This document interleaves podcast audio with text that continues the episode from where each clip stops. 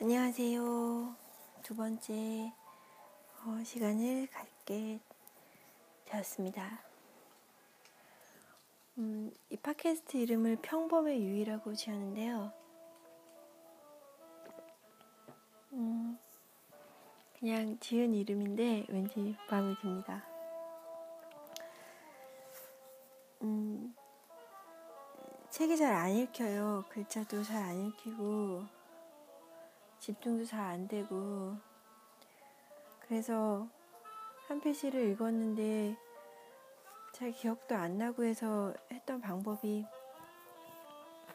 녹음을 해서 제가 그 내용을 다시 듣는 거였습니다.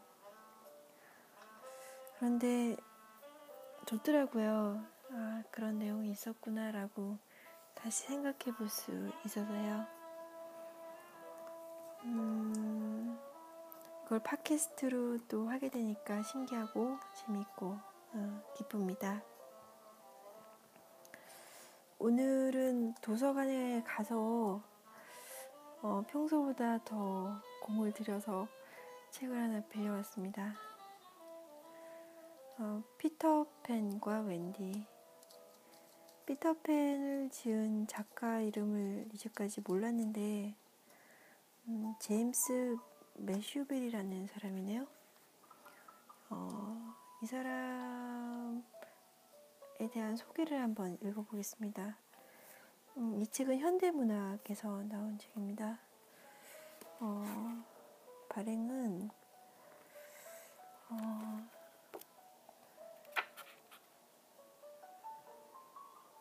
(2014년에) 되었네요. 음, 뭐 얼마 안 된 책입니다. 제임스 매슈베리 1860년 스코틀랜드의 어, 퀴리미어에서 열 남매 중 아홉째로 태어났다. 어렸을 때부터 독서와 연극에 각별한 관심을 가졌고 에든버러 대학 시절 본격적으로 신문에 연극 비평을 기고하며 작가의 꿈을 키워나갔다. 대학 졸업 후인 1885년 언론인으로 성공하겠다는 포부를 품고 런던으로 이주했는데 여러 권의 소설을 간행해 호평을 받으며 어, 소설가로 먼저 문단의 이름을 알렸다. 하지만 베리의 진정한 재능이 만발한 분야는 연극으로 훌륭한 크라이턴과 어, 메리 로즈 같은 대표작뿐만 아니라 그의 최고 걸작인 피터팬 이야기도 1904년 희곡 피터팬 또는 자라지 않는 아이를 통해 큰 성공을 거두었다. 1902년에 발표한 작고 하얀 새에서 처음 등장한 피터팬은 이후 피터팬 또는 자라지 않은 아이와 켄지턴 가든스의 피터팬을 거쳐 100년이 넘는 동안 전 세계를 사로잡는 명작 피터판과 웬디로 탄생되었다.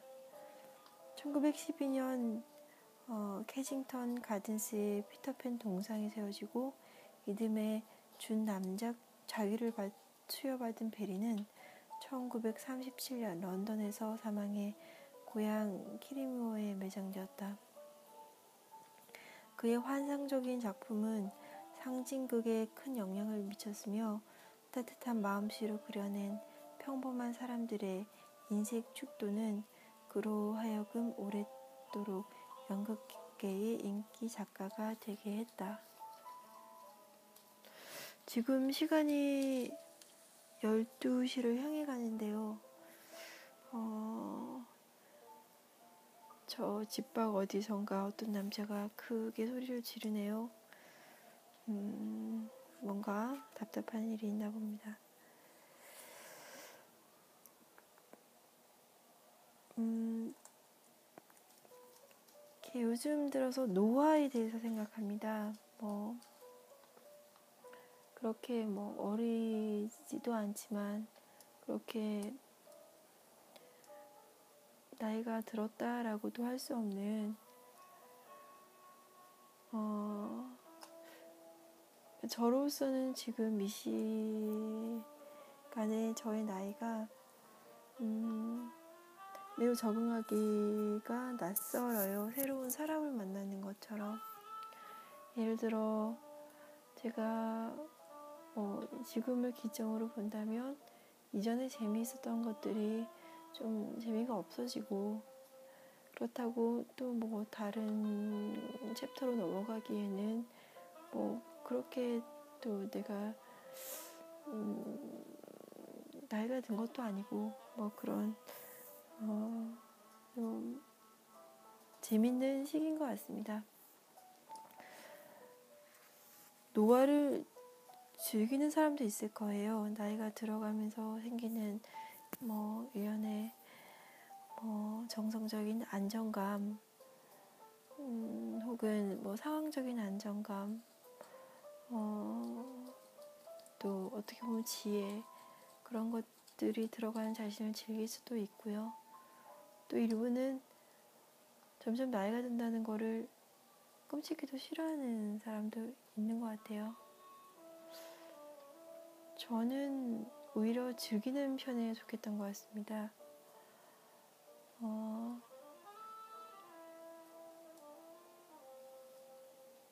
즐겼었습니다. 예. 어, 오히려 뭐 5년 전의 나나 10년 전의 나로 돌아가는 것보다는 그 시간을 지내온 지금의 내가 더 저로서는 좋습니다. 예. 하지만 그럼에도 불구하고 나이가 들어간다는 거는 여러 가지 부담감을 느낄 수밖에 없습니다. 어, 어떤 사회적 의무감, 그리고 또 아무도 얘기하지 않는데 혼자 생각하는 어떠한 모양새를 따라가야 된다는 압박감, 그런 것들에서 자유로워지기는 어려운 것 같습니다. 그래서 제가 피터팬이라는 책을 골랐는지도 모릅니다. 사실 어, 피터팬 중국은까지는 아니지만 이렇게 나이가 들어감에도 불구하고 자기 나이 보다 이렇게 성숙 혹은 이렇게 나이가 든 모습을 계속 거부하거나 회피하려고 하는 사람들이 주변에 있다면 그게 꼭 유쾌하지만은 않습니다.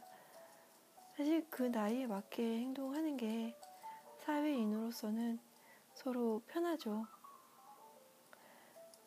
하지만 또 모순되게 어, 각각 사람들은 뭐 성장하지 않는 그 아이로 남고 싶어하는 어, 욕망이 있는 것 같습니다. 뭐 사람은 이기적이며 모순된 존재니까요. 거기서 갖고 있는 피터팬 상징성은 뭐 제가 보기엔 거의 영원할 거라고 봅니다. 그럼 만화로만 봤던 피터팬과 웬디 제가 목표하는 거는 챕터 1을 다 읽어드리는 건데요. 뭐 되는 데까지 읽어보고 나머지는 어, 직접 읽으시는 걸로 하겠습니다. 아이들은 누구나 잘하기 마련이다. 음, 비록 예외도 하나 있긴 하지만 아이들은 머지않아 자기가 잘하게 된다는 것을 아는데 웬디는 다음과 같은 방식으로 이 사실을 알게 되었다. 그녀가 두 살일 때에 하루는 정원에서 놀다가 꽃을 또 한 송이 꺾어서 들고 어머니에게 달려간 적이 있다. 아마도 웬디는 십중팔구 기뻐하는 모습이었나 보다. 왜냐하면 달링 부인이 한 손을 자기 가슴에 얹으면서 이렇게 탄식했기 때문이다. 아, 너는 왜 이런 상태로 영원히 남아있을 수는 없는 거니? 이 주제에 관해서 두 사람 사이의 오간말은 이게 전부였지만 그때 이후로 웬디는 자기가 반드시 잘하게 된다는 것을 알았다. 여러분도 나이 두 살이 지난 뒤에는 틀림없이 알고 말 것이다. 두 살이야말로 종말의 시작이다. 물론 그들은 음, 14번지에 살았고 웬디가 태어나기 전까지는 어, 그녀의 어머니가 이 집에서 제일 중요한 사람이었다. 달링 부인은 사랑스러운 숙녀였으며 낭만적인 정신을 가졌고 매우 귀엽고 조롱하는 듯한 입을 지니고 있었다. 그녀는 낭만적인 정신은 마치 저 수수께끼 같은 동량에서 건너온 작은 상자들처럼 하나 안에 또 하나가 들어있는 식이었다. 이럴 경우 여러분이 아무리 많은 상자를 발견하더라도 거기에는 항상 또 하나의 상자가 남아있기 마련이다. 그녀의 귀엽고 조롱하는 듯한 입에는 키스가 하나 달려 있었는데 이 키스로 말하자면 웬디조차도 결코 얻을 수 없는 것이었다. 비록 분명히 거기 오른쪽 입가에 완벽하고 뚜렷하게 나타나 있는데도 말이다. 달링 씨가 부인을 얻게 된 경위는 이러하다. 달링 부인이 소녀였을 때에 소년이었던 여러 신사들은 자기가 그녀를 사랑한다는 것을 동시에 깨달았고 급기야 청혼을 하려고 모두 그녀의 집에 뛰어갔다. 반면 달링 씨는 달링 씨 혼자만큼은 마차를 잡아타서 모두를 간발의 차이로 따돌렸으며 그리하여 부인을 얻게 된 것이다. 그는 그녀의 다른 모든 것을 얻었지만 가장 깊은 곳에 있는 상자와 키스만큼은 예외였다. 그는 상자에 관해서는 전혀 알지 못했고 키스를 얻으려는 노력은 머지않아 포기하고 말았다. 웬디가 생각하기에는 나폴레옹 정도는 되어야 그걸 얻을 수 있을 것 같았다. 하지만 내 머릿속에는 나폴레옹조차도 시도했다가 버럭 화를 내면서 문을 꽝 닫고 나가버리는 모습이 떠오른다. 달링 씨가 종종 웬디에게 자랑하는 바에 의하면 그녀의 어머니는 그녀의 아버지를 사랑할 뿐만 아니라 존경까지 했다. 그는 주식에 대해서도 아는 깊이 있는 인물이었다. 물론 어느 누구도 주식을 진짜로 알지는 못하지만 그는 잘 안다는 인상을 강하게 풍겼다. 그리고 종종 주식을 올랐다느니 내렸다느니 하는 이야기를 모든 여성들이 어, 그를 존경하지 않을 수 없는 방식으로 했다. 달링 부인은 하얀 드레스를 입고 결혼했으며 신혼 때만 해도 가계부를 완벽하게 거의 기뻐하면서까지 기입하는 모습이 마치 그게 게임이라도 되는 양 콜리플라워 하나 빼먹지 않을 정도였다. 하지만 시간이 흐르면서 콜리플라워가 통째로 빠져버리는 대신 얼굴 없는 아이들의 그림이 나타나기 시작했다. 그녀는 금액을 합산해야 할 때 이런 그림을 그렸다. 이런 그림은 달링 부인의 추측이었다. 웬디가 먼저 다음으로 조니, 다음으로 마이클이 태어났다. 웬디가 태어나고 한두 주는 과연 두 사람이 이 아이를 키울 수 있을지 의심스러웠는데 왜냐하면 입이 하나 더 늘어나는 셈이었기 때문이다.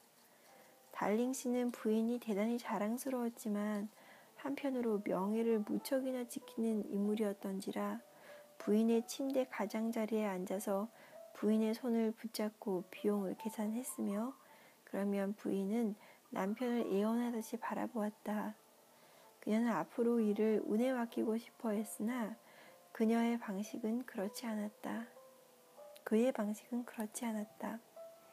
그의 방식은 연필과 종이 조각을 가지고 하는 것이었으며 만약 그녀가 뭔가 말을 해서 정신을 헷갈리게 하면 그는 처음부터 다시 계산을 시작했다. 이제부터 방해하지 말아요.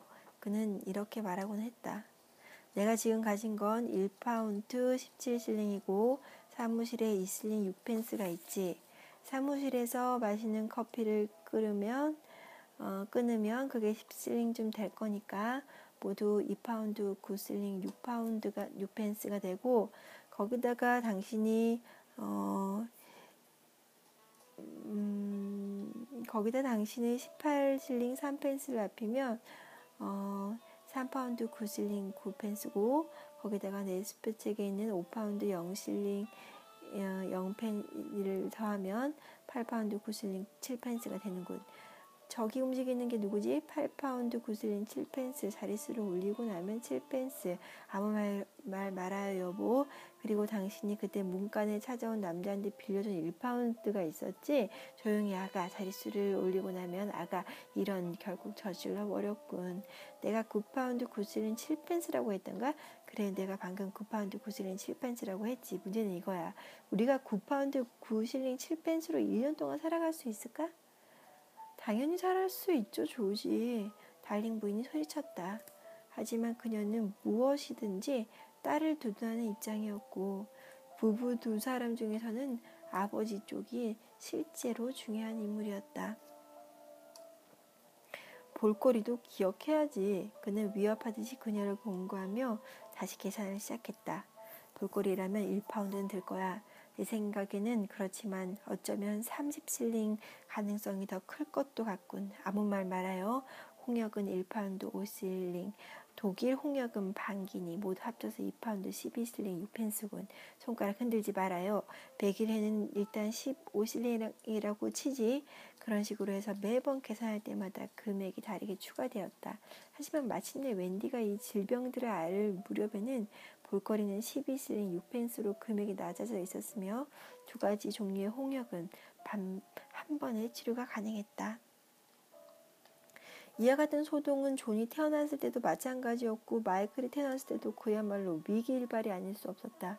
그럼에도 부모는 두 아이를 모두 키우기로 했으며 머지않아 세 아이가 줄줄이 유모를 따라 풀섬양 유치원에 가는 광경을 아마 여러분도 보았을 것이다.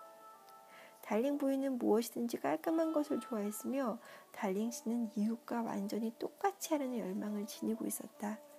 그리하여 다, 음, 당연히 두 사람은 유모를 하나 두었다. 그러면서 계속 음, 두 부부의 아주 꼼꼼한 어, 삶들이 나오고 있습니다. 좀 여담이지만 어, 두 부부는 잘 살고 있죠.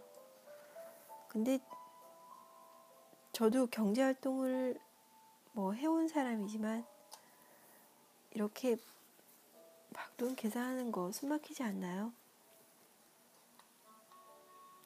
뭐 그건 여담이었습니다. 달링 부인이 처음 피터의 이야기를 접한 것은 자기 아이들의 정신을 정리할 때였다. 이는 모든 훌륭한 어머니가 밤마다 뒤풀이하는 습관인데 자기 아이들이 잠들고 나면 그들의 정신을 뒤져서 그날 하루 동안 이리저리 또 돌아다녔던 갖가지 항목을 저마다 올바른 자리에 넣어두어 다음날 아침을 위해 똑바로 정리해 놓는 일이었다. 만약 여러분이 자지 않고 깨어 있다면, 물론 여러분은 그럴 수도 없겠지만, 여러분의 어머니가 이 일을 하는 광경을 볼 수 있을 테고 어머니가 이 일을 하는 모습을 지켜보는 게 재밌다는 사실을 알 것이다. 그건 마치 서랍안을 정리하는 일과도 상당히 비슷하다. 내 생각에 여러분의 어머니는 무릎을 꿇고 앉은 상태에서 여러분의 정신에 들어있는 내용물 가운데 일부를 재밌다는 듯 만지작거리고 도대체 여러분이 이걸 어디서 좋아하는지 궁금해하고 좋거나 혹은 좋지 않은 것을 발견하고 어떤 것은 새끼 고양이처럼 귀여워하며 자기 뺨에 갖다 대기도 하고 또 어떤 것은 눈에 안 보이는 곳에다가 황급히 넣어두는 등의 일을 할 것이다. 여러분이 다음날 아침 일어나 보면 침대에 들어갈 때 정신이 있었던 장난기와 못된 열정은 조그맣게 착착 헤어져 여러분의 정신 맨 끝 밑바닥에 들어가 있을 것이다. 그리고 정신 맨 위에는 그보다 더 예쁜 여러분의 생각이 잘 말려진 채 고이 펼쳐져 금방이라도 쓸 수 있게 되어 있을 것이다. 혹시 여러분은 어떤 사람의 정신을 묘사한 지도를 본 적이 있는지 모르겠다. 가끔 의사들이 여러분의 다른 부분에 관한 지도를 그리는데 여러분 자신에 대한 지도는 극도로 흥미로울 수도 있다. 하지만 어린아이의 정신은 워낙 혼란스러울 뿐만 아니라 계속해서 변화하는 통에 이를 묘사한 지도를 그려내는 지도는 성공할 수가 없다. 그 지도에는 마치 여러분의 체온 기록표에 나와 있는 것 같은 지그재그 선이 그어져 있으며 이는 아마도 섬에 나 있는 길일 것이다. 왜냐면 네버랜드는 10중 8구 섬이기 때문이다. 섬의 여기저기에 있는 놀라운 색깔들이 흩뿌려져 있고 앞바다의 산호초와 경쾌한 모습의 배가 보이고 야만인들과 고독한 거처와 대개는 재봉사인 땅실령이 있고 강물이 흐르는 동굴이 있고 여섯 명의 형을 둔 왕자들이 있고 빠른 속도로 썩어가는 오두막이 있고 매부리 코를 지닌 아주 작고 늙은 할머니가 한 명 있다. 이걸로 끝이기만 했어도 지도는 아주 그리기 쉬운 편이었을 것이다. 하지만 거기에는 또한 학교에서의 첫날, 종교, 아버지들, 둥근 연못, 바느질, 살인, 교수형, 여격을 취하는 동사들, 초콜릿 푸딩이 나오는 날, 멜빵을 차는 날, 1부터 99까지 세기, 혼자 입 뽑고 3펜스 받기 등등이 들어있으며 이 역시 섬의 일부이거나 혹은 그런 모습들이 언뜻 언뜻 보이는 또 하나의 지도이기 때문에 비교적 혼란스러운 편이며 특히나 어느 것 하나 가만히 멈춰 서 있지 않은 것이다. 물론 네버랜드들은 사람마다 상당히 다르게 나타난다. 예를 들어 존의 섬에는 석고가 하나 펼쳐져 있고 그 위를 날아가는 홍학들도 있어서 존이 종종 그 새 떼를 향해 총을 발사하면 마이클은 워낙 어린지라 홍학이 하나 있고 그 위에 날아간 석호들이 펼쳐져 있는 식이다. 존은 모래밭에 뒤집어 놓은 보트 안에서 살았고 마이클은 움막에서 살았으며 웬디는 잎사귀를 좋게 꿰매 만든 집에서 살았다. 존에게는 친구가 하나도 없었지만 마이클은 밤만 되면 친구들과 어울렸고 웬디는 어미에게 버림받은 늑대 한 마리를 애완동물로 길렀다. 하지만 전반적으로 네버랜드들이 에는 일종의 가족 유사성이 있었으니 그 섬들을 나란히 세워놓고 바라보면 속으로 코가 닮았느니 어디가 닮았느니 하는 말을 여러분도 할 수 있을 것이다. 노는 아이들은 영원히 이 마법의 바닷가에 자기네 가죽 배를 띄워놓는다. 우리 역시 그곳에 다녀온 적이 있다. 우리는 지금도 여전히 그 파도 소리를 들을 수 있지만 더 이상 그곳에 상륙하지는 않는다. 그 모든 유쾌한 섬들 중에서도 네버랜드는 가장 아늑하며 가장 아담한 곳이었다. 여러분도 알다시피 너무 광활한 나머지 한 가지 모험과 또 한 가지 모험의 거리가 지루할 정도로 멀지도 않으며 대신 기분 좋게 비좁은 편이었다.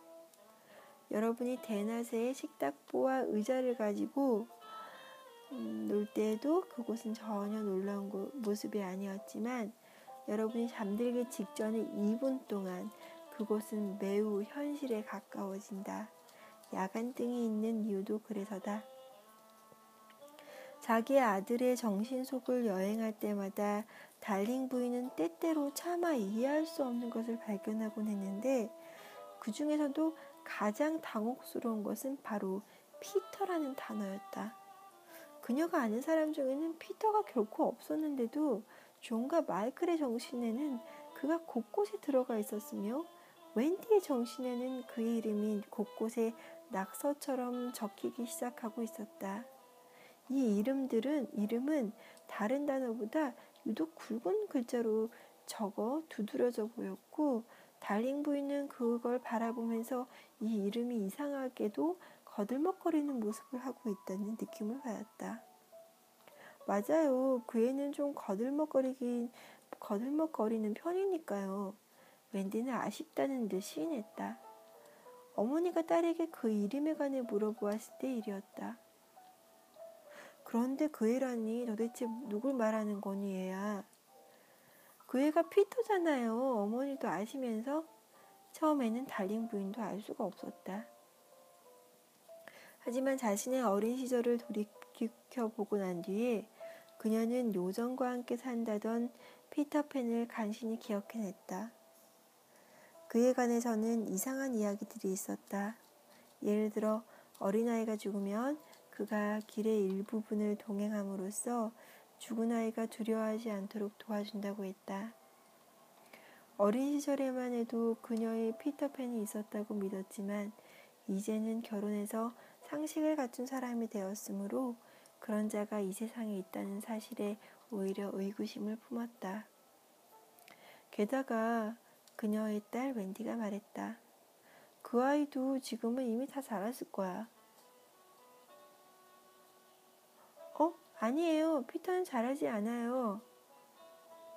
아, 죄송합니다. 게다가 그녀는 딸 웬디에게 말했다. 그 아이도 지금은 이미 다 자랐을 거야. 어, 아니에요. 피터는 자라지 않아요. 웬디는 자신있게 대답했다. 크게도 딱 저랑 같다고요. 그녀의 말은 피터가 정신과 육체 모두에서 자기 크기와 같다는 의미였다. 어떻게 해서 그런 사실을 알았는지는 웬디도 몰랐으며 단지 그걸 안다는 걸 알 뿐이다. 달링 부인은 달링 씨와 이 문제를 논의했지만 남편은 미소와 함께 그저 흘겨, 흘려넘겼다. 내 말이 맞다니까. 그가 말했다. 분명히 나나가 아이들의 머릿속에 집어넣은 황당무계한 생각에 불과해. 그야말로 개나 머릿속에 품은직한 생각 말이지. 내버려 두면 결국 사라져 버리겠지. 하지만 그 생각은 사라지지 않을 것이었다. 그리고 머지않아 이 말썽꾸러기 소녀는 달링 부인에게 상당한 충격을 가할 예정이었다.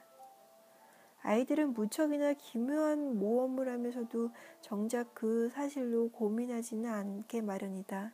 예를 들어 아이들은 어떤 일이 벌어지고 무려 일주일이 지난 뒤에야 그 사실을 기억하고 무심코 언급한다. 이미 돌아가신 아버지를 우연히 숲에서 만나서 같이 놀았다는 식으로 말이다. 어느 날 아침에 웬디가 한 가지 신랄한 사실을 폭로했을 때도 이처럼 무심코 언급하는 방식을 취했다. 육아실 바닥에 웬 나뭇잎을 발견했는데 아이들이 침대에 들어갈 때는 분명히 없는 것이어서 달링 부인이 이 문제를 놓고 어리둥절해 했던 차에 웬디가 인내심이 있는 미소를 지으며 말했다. 피터가 왔다 간 거라고 난 믿어요. 그게 무슨 말이니 웬디? 그나저나 치우지도 않고 가다니 참 못됐네요. 웬디는 한숨을 치으며 말했다. 워낙 깔끔한 아이였기 때문이다. 그녀가 상당히 사무적인 어조로 태연하게 설명하는 바에 따르면 자기 생각에 피터가 밤에 가끔씩 육아실로 찾아와서 자기 침대 발치에 앉고는 펜파이프를 연주해준다는 것이었다. 불행히도 그녀는 한 번도 깬 적이 없었고 그래서 자기가 어떻게 그런 사실을 아는지조차 몰랐지만 그래도 그냥 안다고 했다. 무슨 말도 안 되는 얘기니 웬디? 현관문을 들리지 않고서 어떻게 어느 누구도 이 집에 들어올 수가 없어. 내 생각에 그 애는 창문을 통해 들어온 것 같아요. 웬디의 대답이었다. 예, 여기는 무려 3층이거든? 혹시 창턱에도 나뭇잎이 떨어지지 않았어요, 어머니? 그 말은 사실이었다. 창문과 아주 가까운 곳에서도 잎사귀가 발견되었으니까. 달링 부인은 이상을 어떻게 생각해야 될지 알 수가 없었으니 왜냐면 웬디에게는 이 모두가 워낙 자연스러운 일 같아서 차마 너는 그저 꿈을 꾸었을 뿐이라고 일축할 수가 없었기 때문이었다. 예, 어머니가 소리쳤다. 그런데 왜 나한테 그동안 아무 말도 안 했니? 잊어버렸어요. 웬디는 태연하게 대꾸했다. 그리고 아침을 먹으러 서둘러 달려가 버렸다. 아, 분명히 저희는 꿈을 꾸었을 뿐일 거야. 하지만 다른 한편으로 잎사귀가 분명히 있기는 했다. 달링 부인은 그것을 유심히 살펴보았다. 인맥만 남아있, 남은 나뭇잎이었지만 영국에서 자라는 나뭇잎이 나무의 잎은 아니라는 사실은 그녀도 확신했다. 그녀는 바닥을 엉금엉금 기고 촛불을 비춰가면서 혹시 낯선 발자국이 있는지 찾아보았다. 부직갱이로 굴뚝을 쑤시고 벽을 두들겨 보았다. 줄자를 가지고 창문에서 보도까지 길을 재었더니 무려 9미터가 높, 9미터가 넘는 높이였으며 기어오르는데도 사용할 만한 관도 없었다.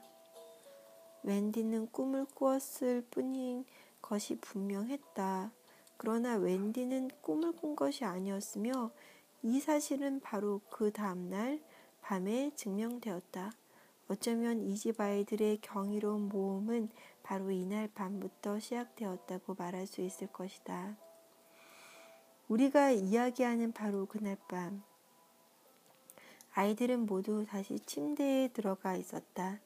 마침 나나가 쉬는 날이어서 달링 부인이 직접 아이들을 씻기고 노래를 불러주었으며 아이들은 하나하나 어머니의 손에서 벗어나 잠의 나라로 스르륵 미끄러져 들어갔다. 만사가 워낙 안전하고 아늑해 보였으므로 그녀는 이전의 두려움을 떠올리며 이제는 미소를 지었고 바느질을 하려고 평온한 마음으로 난로가에 앉았다. 바느질감은 마니클의 것이었으니 이번에 생일을 맞으면서 셔츠를 입게 되었기 때문이다. 하지만 불이 따뜻한 데다가 육아실에는 야간등이 세 개뿐이라서 침침했던 터에 이미 바느질감은 달링 부인의 음, 무릎에 놓이게 되었다. 곧이어 그녀는 고개를 아 무척이나 우아하게 끄덕였다. 그녀는 잠든 것이었다. 이 네 사람을 보라. 웬디야, 마이클은 저쪽에, 조는 이쪽에, 그리고 달링 부인은 난로가에, 이곳에는 야간등이 하나 더 있어야 마땅했을 것이었다. 잠자는 동안 그녀는 꿈을 꾸었다. 꿈에는 네버랜드가 지척으로 다가오고 낯선 소년이 그곳에서 이곳으로 뚫고 들어왔다. 그녀는 그의 모습에 놀라지 않았으니 자녀를 두지 않은 여러 여성의 얼굴에서 그의 얼굴을 본 적이 있다고 생각했기 때문이었다. 어쩌면 자녀를 둔 일부 어머니의 얼굴에서도 그를 어, 발견할 수 있을지 몰랐다.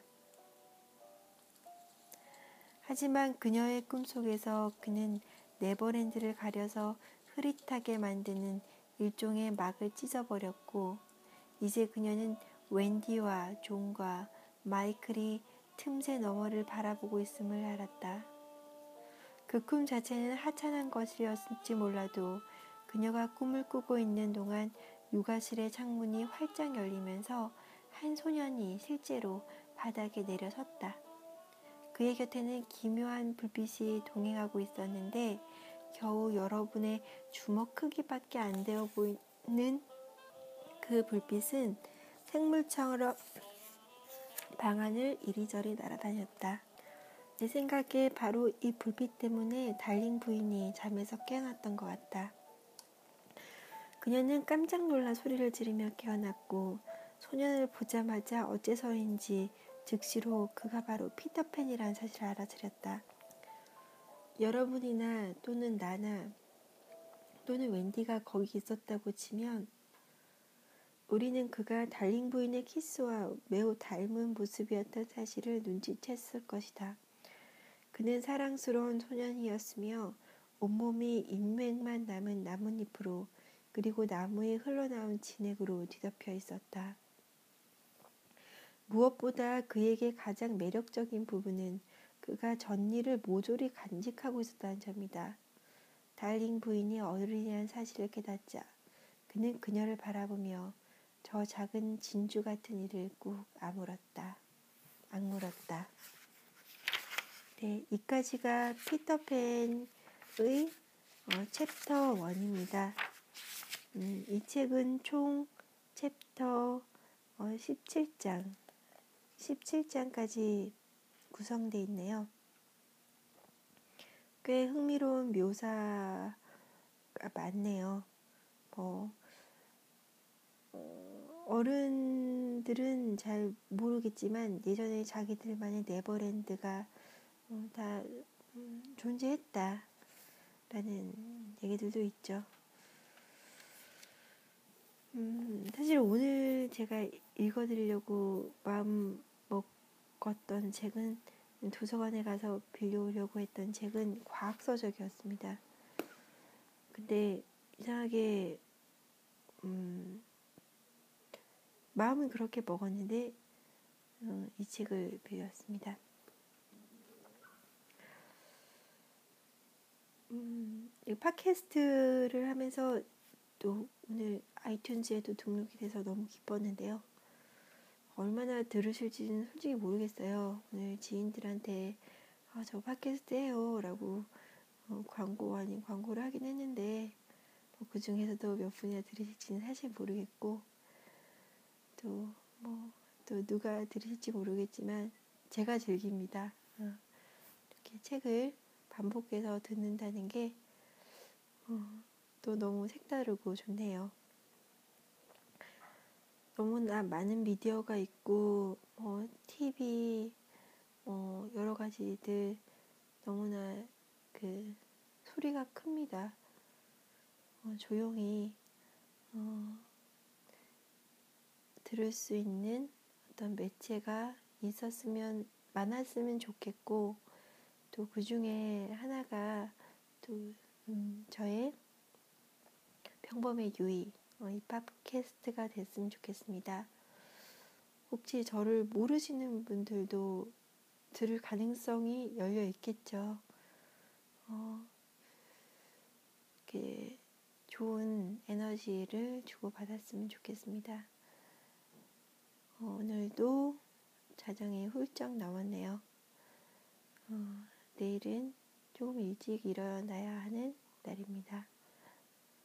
오늘 하루 어떠셨는지 모르겠지만 또 무사히 하루를 마친 거에 감사하고 혹시 오늘 밤에 내가 기억 못했던 음, 어릴 적에 꿈 같은 환상을 다시 만날 수 있으면 좋겠다는 엉뚱한 상상을 해봅니다. 모두 좋은 밤 되시고 들어주셔서 고맙습니다. 안녕.